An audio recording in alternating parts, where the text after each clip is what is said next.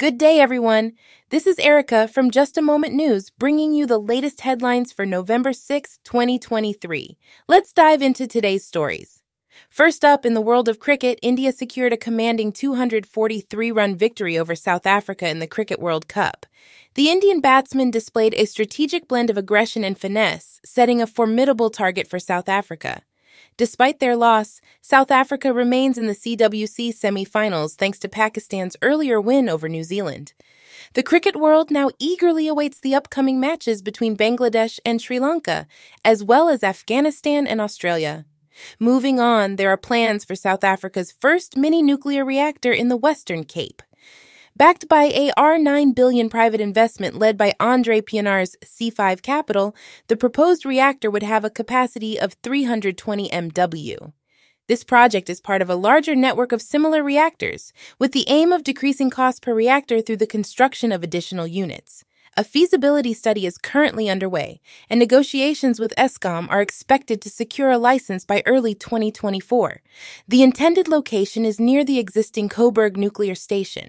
In Formula One news, Max Verstappen claimed his record-extending seventeenth victory of the twenty twenty-three season at the Sao Paulo Grand Prix. Leading from start to finish, Verstappen's win solidified his position in the championship after sealing it in Qatar. Lando Norris secured second place for McLaren, while Fernando Alonso overtook Sergio Perez to claim third. This victory brings Verstappen's career wins to fifty-two, ranking him fourth overall in F one history. The next race to look forward to is the Las Vegas Grand Prix on November eighteenth. Now let's talk about a fascinating treasure hunt.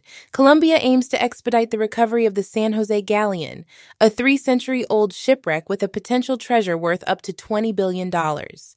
President Gustavo Petro has directed efforts to speed up the salvage process and has proposed a public-private partnership to achieve this goal.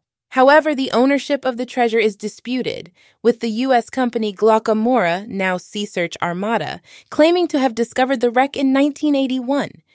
Colombia announced a different discovery in twenty fifteen without disclosing the exact coordinates. Sea Search Armada is now suing the Colombian government for half of the treasure's value. Lastly, an exciting update regarding OpenAI's ChatGPT. Leaked screenshots and videos suggest that a custom chatbot creator called G P T Builder may soon be available. This new feature would allow users to create their own chatbots using G P T four technology, with features like web browsing and data analysis. OpenAI is also planning to launch a marketplace where users can share their chatbots or browse those created by others. These rumored updates will be previewed at OpenAI's upcoming developer conference, and that wraps up today's news stories. Stay tuned for more updates and have a great day.